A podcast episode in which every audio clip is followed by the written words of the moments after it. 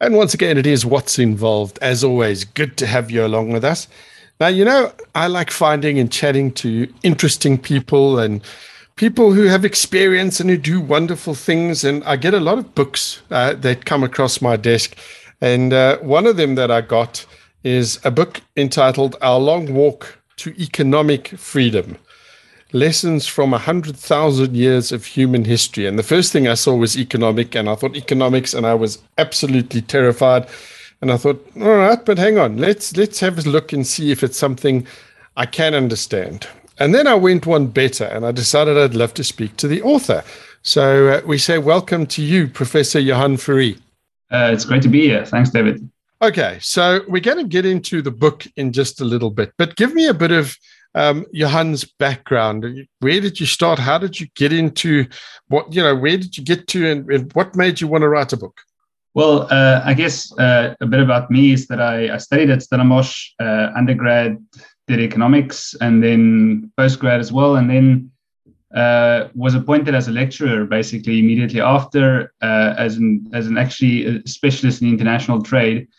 And then through a weird serendipitous uh, conference, happened to bump into an economic historian, and um, and basically the rest is history. I, I kind of fell in love with the with the field. Um, did my PhD at Utrecht University in the Netherlands, and since uh, basically about a decade ago, I, I've been teaching economic history at, at Stellenbosch in the economics department. Um, and, and ultimately, the book is the culmination of a course that I've been teaching um, since then. Um, so I've had a lot of time to think about it. Uh, but ultimately, when you know lockdown came, uh, it was about um, I guess just sitting sitting down and writing it up. Uh, obviously, classes had to move online, um, and so we couldn't have the same interaction as before. And I just felt the students uh, needed a bit more content than than what they could get on a, in an online lecture. So so ultimately it was it was never really the purpose to write a book for a, public audience but after a after a couple of uh, chapters were circulated the students came back and said well you know i think they their family and friends would enjoy this as well. And so then then the idea was born to actually make this uh, more widely accessible. Which i got to admit it is because you know when i was in school the, the, the whole concept of economics and business economics scared the life out of me um, and then along comes this book, and I thought, hold on. So essentially, what you've done is you've taken, if I can be so bold, you've taken economics out of the classroom, you've made it accessible, and you've made it entertaining. Um, at least that's been my take on it. Is that the kind of feedback uh, you've gotten so far? Yeah, I think so. I think it's also, you know, when people think about economics and certainly the economics that you encounter in your first, second, and third year, um, you know, it's very kind of model based. It's quite mathematical. Um, and what I've tried to do is to show that there's a different side, a human side to it, I guess, um, by incorporating history. Uh, and so we all love to tell stories. We, you know, we humans, we we love to learn uh, by listening to stories.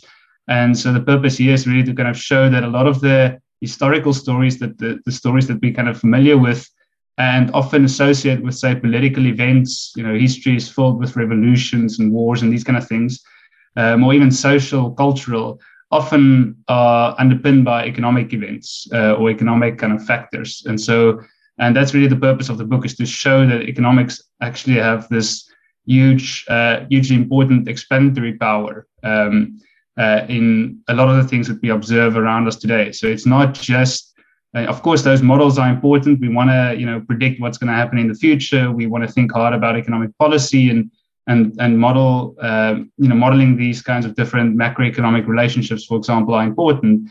But I think if we really also want to understand how valuable economics is to our broader understanding of the world, then then this is what this book tries to highlight. Okay, and and it, it does, but but there's some fascinating bits in it. I mean, right off the bat, okay.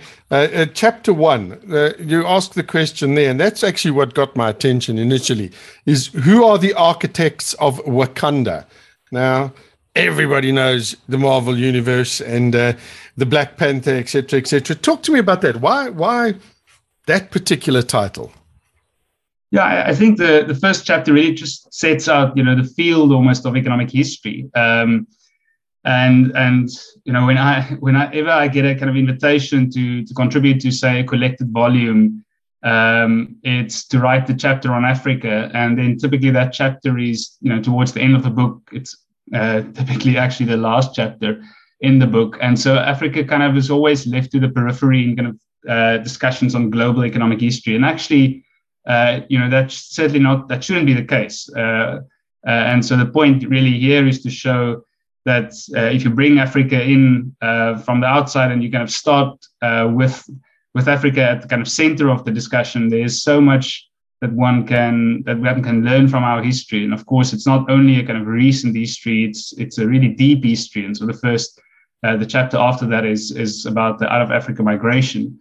Um, and so that's that's really the purpose, I guess, uh, of the book is, and, and, and I'm, I'm fortunate that it's now, the book has now been, the international rights have been purchased. And so it will uh, hopefully get a global audience. Um, and the and the purpose really was to to show that uh, you know African economic history is at the center, and Africa is at the center of our understanding of, of economics and and kind of development more broadly. All right, but now how how do you how do you come to that specific conclusion? Uh, uh, you mean the Wakanda? Well, not only the Wakanda, but that that we are at the center because for so long we've been mm. marginalized. I mean, you know, the, the dark continent, the, the the shame those poor people in Africa, kind of things. Yeah. Now you're saying, but hang on, you know, this is where everything starts. Talk to me about that. Yeah, I you know that's that's certainly true, and and, and to some extent it's understandable, right? So there's there's obviously a, a, much longer written history in many other parts of the world, Europe, for example, and so one would you know, and, and of course it's also England and, and Europe that experienced an industrial revolution first, and so there's a lot of firsts that that do not happen uh, in Africa, but there's also a lot of things that do happen in Africa, and and I guess the the kind of Eurocentric focus of global economic history courses have overemphasized those events and underemphasized a lot of the things that, that did happen in Africa. And, and we can go back, uh, you know, millennia. Um, and, and so there's a couple of, of chapters on this. Uh, there's, for example, a, a, a, chapter on the Bantu migration, which is a, a, you know a huge event in, in world history. It's not only you know uh, have implications for Africa, but but global implications. Um, but then there's a chapter, for example, on on you know the Mali Empire and uh, Mansa Musa and the incredible wealth that that he had uh, amassed during his during his life, and and you know he's still the only person you know the in, only individual to to single handedly influence the price of gold. So um, it's it's a um, I, I, think a fascinating history, and it's of course also a history uh, that perhaps have been under, underemphasized because it is only followed after say, you know, the 13th, 12th century, so kind of this um, early medieval period in Europe, uh, it was kind of a, you know, a dark period. It's really only after that that you see the emergence of you know, the scientific revolution and, and then after that, the, the industrial revolution. Um, whereas in Africa during this time, it was a period of, you know, certainly in West Africa and North Africa, a period of, of kind of education, of, of uh, new discovery, of innovation. Um, and, and, and I think that's, a, that's an important history to tell. And, and I think the final thing is, is even more recently, um, our view of Africa certainly has been, I think, clouded by the events of, say, the 1980s and 1990s, when, when certainly African economic growth was paltry or even negative uh, in many cases. And there were terrible events, you know, from famines to um, uh, to genocide that that happened across the continent. Uh, but if you go back only, you know, four or five decades earlier, so so, so take the 1950s, then uh, the average urban wage for an unskilled laborer in Africa was higher than it was in Asia. Uh, and so African comparative development actually, if you look back to the 1950s, which is not that long ago, uh, the future actually for Africa seemed very bright um, compared to, for example, Asia. And of course, we know what happened since. Um, but the, the point is that you know this idea that Africa has always been poor, and and we have to think about why that is. Uh, that's just historically inaccurate. Um, and and uh, you know more recent evidence where we collect wages. We've got a whole host of different innovative techniques that we use to try and understand different living standards at different times in history. Uh, expose that those contradictions actually almost in the in I guess the the popular the mindset uh, of uh, that most of us obviously have, and so I think that's really what what the book also tries to highlight is that perhaps we don't actually know our own history that well, and and if we do know it, then that kind of changes the way we think about our continent and and perhaps even our own identity in it. Wonderful stuff. My special guest is Professor Johan Fourie. Uh, we're talking about his book, Our Long Walk to Economic Freedom. This is what's involved. We'll be back in just a bit. And we're back with my special guest. It's Johan Fourie, uh, Our Long Walk to Economic Freedom Lessons from 100,000 Years of Human History. Uh, Johan, I wonder if we could dive into to some of these, uh, these, these, these chapters that you did, because you've come up with such fascinating sort of head, headings for them. I mean, and, and I want you to help me out here and, and just give people a taste of what's in the book. What do Charlemagne and King Zwelithini have in common? Because off the top of my head, I would have said absolutely nothing. But uh, that's not true. Talk to me about that.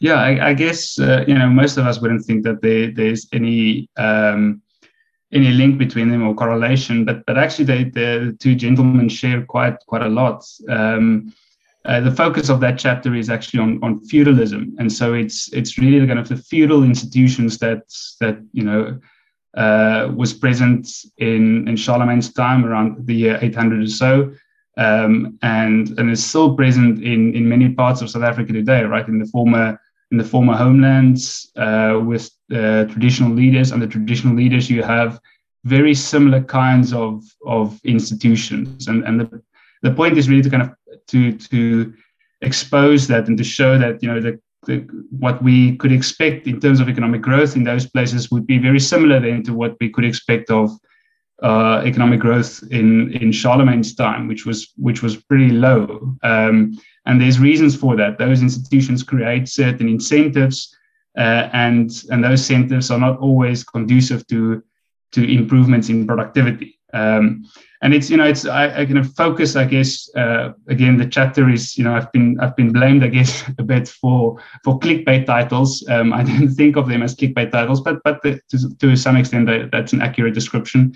Um, but you know it's not only focusing on the on the homelands, for example, the feudal institutions. We have you know even institutions that are similar to to guilds. Um, uh, and so you know these are you know something like the uh, like SAICA, for example, the accounting profession, is is to a very much extent share very similar characteristics than the, the guilds of, of medieval Europe, right? To kind of protect um, a certain profession, um, to to not allow competition. Um, and so uh, I think it's useful to sometimes have those comparisons because we think we've, you know, we've moved into a new era um, of free markets, but actually many of those those older institutions tend to persist even into the present. Which I find fascinating because I must be honest, uh, you know, before getting into this book, my grasp of, of economics and macroeconomics was slim to none, to say the least. I mean, um, I've, I've spouted out to people before, you know, well, you know, Africa and South Africa in general would have been a whole lot better off. But uh, remember how the rest of the world got riches by taking Africans and making them into slaves. That's been a favorite topic of mine. Um, and then uh, also, you know, in terms of um, people coming into Africa and, and South Africa and pillaging it. And then I generally end off one of those rants with uh, my, my feeling that Africa and South Africa is destined to become an economic powerhouse in the world. So, do your ideas that you put into the book fit anywhere within my very, very flimsy framework? Well, I, I certainly share your view that the, you know there's the, we can be hopeful of the of the continent's future, um, and and there's a, a chapter towards the end. Um, I think the second or third last chapter is is exactly you know why that could be, and, and the focus there um, is very specifically on, on services and, and exporting services. I think the you know the uh, the view of Africa typically is one where um, we think we tend to think of African history. The first thing is slavery, and then the second thing is colonialism. And of course, those were major events, and, and there's chapters actually dedicated. I think two chapters on slavery and and and a chapter on colonialism. And um, uh, but but I don't think that should define the continent. Um, certainly, it has, it has affected uh, its economic trajectory. Um, but it, you know, the, the, the point of the book really is to to say that uh, if we want to if we want to kind of think about the the lessons from economic history and what the the most telling ones are, then it's then it's that you know uh, those that have been successful, whether that's people or countries or regions or whatever, uh, it's really about ingenuity and innovation and, and productivity growth. Uh, you know, you get rich not by stealing, but by innovating. Um, and there's some examples of of that happening in Africa too. Um, so I would I would be cautious to say that you know the um, those slave traders became rich because they were trading uh, in slaves. Yes, perhaps some of some of them in in a certain time period, but certainly the Industrial Revolution, uh, England is not the consequence. They're not rich because of an empire or because of slavery. In fact, the Industrial Revolution happens almost exactly at the time when slavery ends, um, and you know slavery has been an institution that has that has persisted across the world globally throughout throughout human history. So, if slavery is indeed the reason for prosperity, then um, then you know that should have you know we should have had an industrial revolution much earlier. This is of course not to dismiss you know the incredible tragedies that came with slavery, uh, but but I don't think one should think, and certainly I think the economic history profession um, in general agrees that slavery is not necessary for economic growth. Right? Uh, there are other kinds of ways. Um, innovation, again, I want to stress, um, is the way to really prosper. Um, uh, and so, you know, you can again just also do some kind of back of the envelope calculation. The, the world is about eight times larger in population size than it was when um, when kind of slavery ended, um, but it's 18 times more affluent. Um, on average globally, right? So, um, so the average person is 18 times more affluent than, than the average person in the year 1800. Um, and so we've just become so much more affluent than, than uh, we've ever been. And, and that's not through exploitation, but again, through the innovation, the, the, the new tools, the technologies that allow us to, to do more with less. Um, and, and really, um, you know, the, the, way I try to do it in the book, I guess, is to to say, if you think about it as a, a, kind of game of monopoly, we tend to think that this is the way the world works. Is that you know, there's everyone gets an equal amount of money, and then there's uh, ultimately one winner who ends up with everything, and, and everyone else loses, and so it's kind of a zero sum game.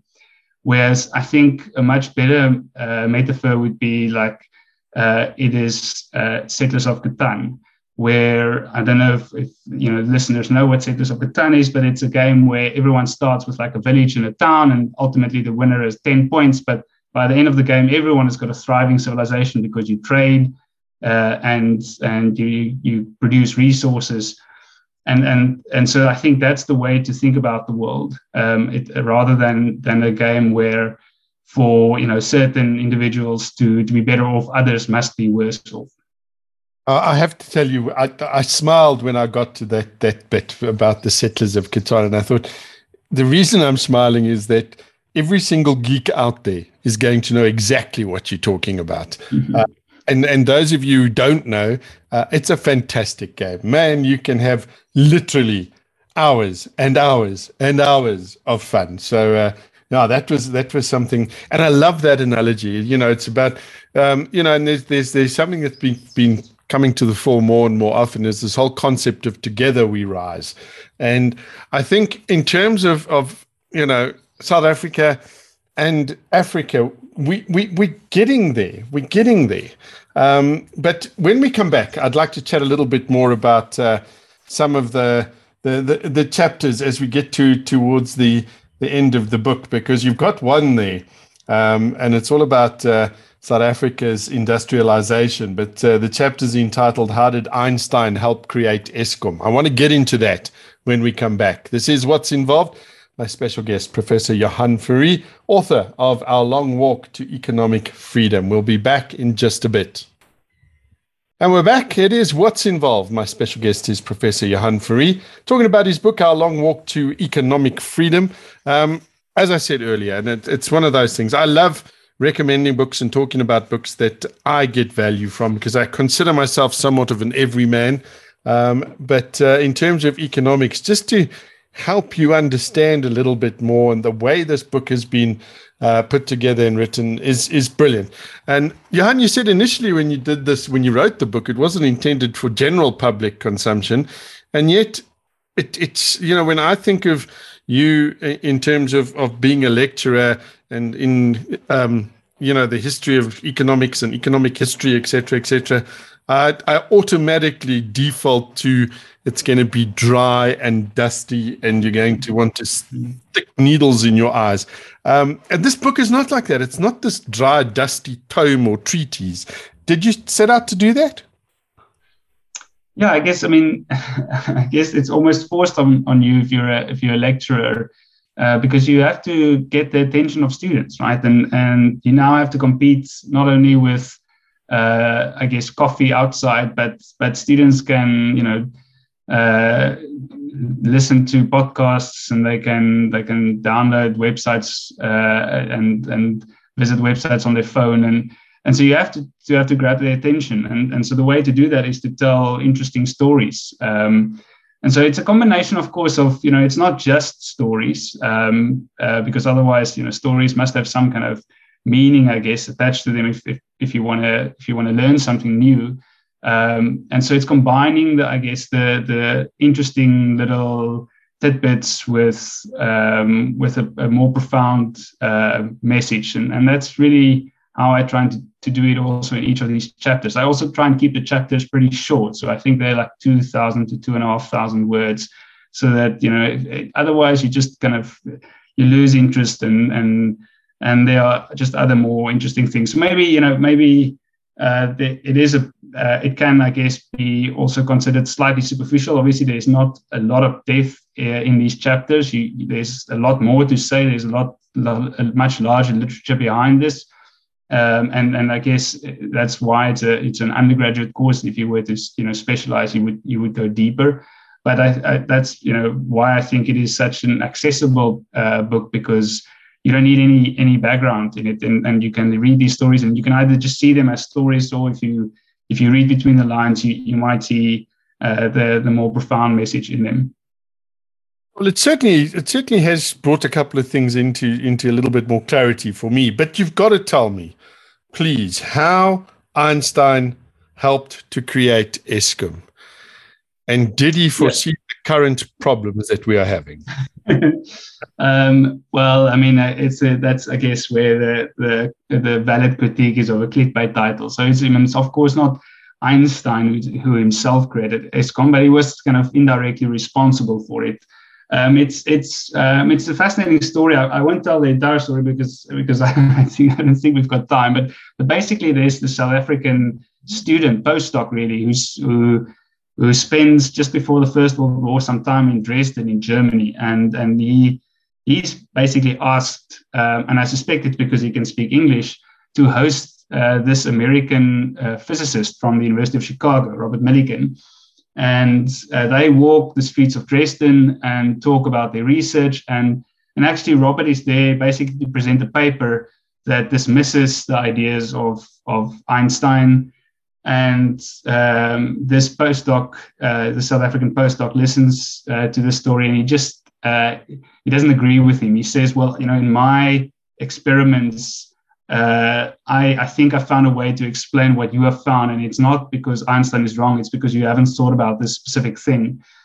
And um, this Robert Millikan is quite a famous professor already, and so he doesn't like this idea that that uh, this postdoc is telling him that his research is wrong, but but he presents his paper, he goes back to Chicago, and then he realizes actually, well, this postdoc um, did have something uh, that, you know, there was some uh, validity to it. He publishes a paper and he ultimately wins the Nobel Prize for it without citing this postdoc, uh, incidentally. But he does reward him, return the favor by actually uh, getting him a job in, in the US just before the outbreak of the First World War.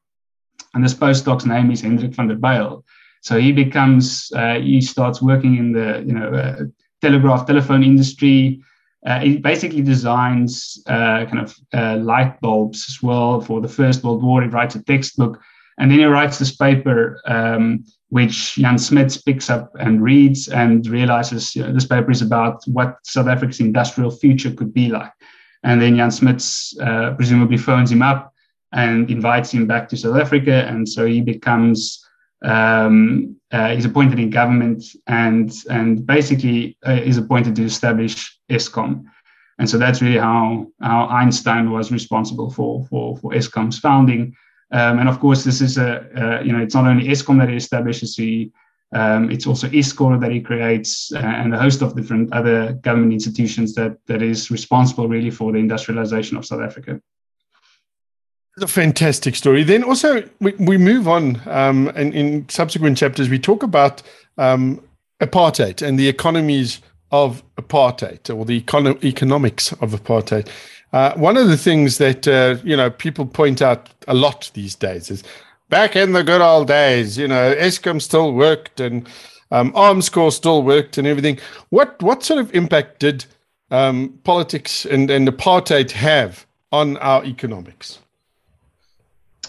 Yeah, I, I, sure that's a that's a big question. I mean, there are two chapters dedicated to that period, right? To to the period. So the one is on the industrialization, and the other the other one basically tries to understand where did this um, uh, the kind of uh, money come from for government to to allow them to do a lot of these things. And and you know the, the main answer there is that it was the relatively low wages of uh, that was paid to black mine workers that allowed these high mining profits, um, which which paid also for taxes, you know, to the government. Um, so it's it's an interesting um, it's an interesting period. I think um, uh, we tend to think of the apartheid period. If you just look at the economic growth rate, I think a lot of uh, commentators typically would say, well, we, you know, the country had four or five or six percent growth rate for for a decade or two. Um, one should keep in mind that this is the period um, uh, of kind of the golden capitalism period, where you know the entire world, at least the Western world, is experiencing massive growth uh, post post World War reconstruction, um, and and of course South African resources are, are, in high demand, and so again with low wages, uh, very high profitability of the mines. Um, and of course, also government investment um, in in uh, the infrastructure that we we typically associate with building a manuf- manufacturing industry, um, you do see the kind of relatively high uh, wages. But of course, we don't know what the counterfactual is, right? So that's partly, I think, the the big thing that economic historians think about is um, we can say yes, these were high growth rates, but in a counterfactual world where where you know labor was could be represented, for example, or where there weren't these discriminatory and repressive uh, labor laws like the color bar um, or um, other kinds of you know uh, barriers against movement of people. Um, it's it's entirely plausible that that the growth rates could have been even higher and, and that the kind of spatial distribution of South Africa would have been very different. Um, and certainly the cities would have looked very differently and we just don't know. We just, we don't know what that history is. So so it's very difficult to make a kind of normative claim to say you know this was good or it was bad. What um, what economic historians can pretty much do is to say this is what happens. Uh, but we so it's a kind of a positive um, approach, but not a normative approach. We cannot judge whether that was good or bad. And I, and, I, and unfortunately, I think that's often what people want to hear is whether whether you know the a value statement and that's just very difficult because because there's only you know one observation. We only have one history. We don't have multiple like a like a natural scientist where we have a laboratory and and and many different uh, experiments. We we don't have that. So um, so I, in, in in a nutshell i think the, there's a lot of lessons to be learned. Um, but but ultimately um, i would say that there were there were a lot of government involvement in the economy. And uh, typically, when there are rules and regulations that prevent the market from, that inhibit kind of market processes, uh, that usually doesn't um, uh, foster the kind of growth that one would see if those processes are absent or if those those rules and regulations are absent. Um, yeah, I think that's that's the best summary Good. All right. Uh, we are chatting to uh, Johan Fourie about his book, Our Long Walk to Economic Freedom. This is what's involved. We'll be back in just a bit and we're going to wrap it up with Professor Johan Fourie. And we're back.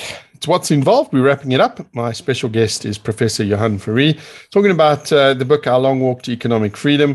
Um, it's well worth a read, particularly if you want to get a bit of a grasp on uh, the history of uh, economics in our country and, and, and how the rest of the world impacts us. As we wrap up, though, Johan, I'm going to ask you, um, you know, where do we stand now in terms of, um, you know, we, we hear about uh, this thing called the second era of globalization. We hear about the fourth industrial revolution. Somebody was talking to me the other day about the fifth industrial revolution. Where are we now uh, from your perspective? uh, yeah, I, have I've stopped counting also the industrial revolution. So I, am also not entirely sure what people mean when they say the fourth or the fifth industrial revolution. I think um, you know for a for a uh, you know I'm quite an optimist, so I, I, should I should kind of qualify whatever I say by by that. But I, I think what I'm sensing is that there is a, a movement away from what was known as the Great Moderation. So, a period, uh, say, two or three decades, where technology didn't really have the impact on, on economic growth, right? So, economic growth is just you know, creating more value, basically. So, more production, higher incomes, these kind of things. Um, and that's really what we want if we if we want to tackle the major issues like poverty and, and, and unemployment, then then really growth is, is essential and and for a long time actually globally the, um, we've we've seen technological innovation. You know we've got the internet we've got mobile phones but we, those things have not always translated into into the kind of classic economic growth that that allows us to to to see um, to see kind of higher living standards.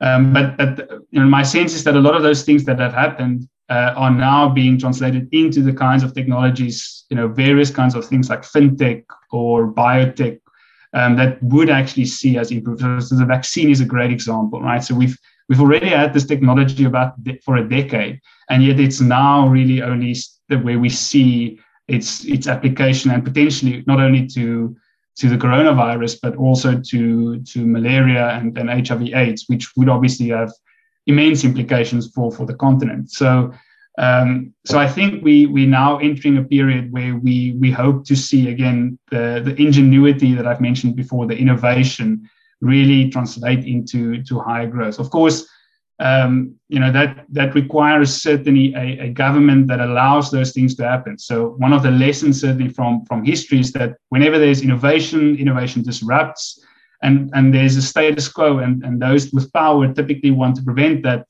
that uh, disruption or innovation because it it threatens their their position in society, and these are typically the elite, the political elite, and and and really what we want is a, a society where where that cannot happen. Um, and and if it does happen unfortunately what we'll see is that the innovators will leave right? Um, um, and so we really if we want to see growth we want to see the kinds of um, economic processes that allow us to, to tackle the, the issues of our time, then we have to, to benefit from, from those kind of innovations. And, and the nice thing is, I think, is that there's many countries in Africa where we see a lot of that innovation now being applied in, in new and innovative areas that are applicable to the continent per se. So we, you know, the way that we exchanging money on phones is, is very different to other places in the world.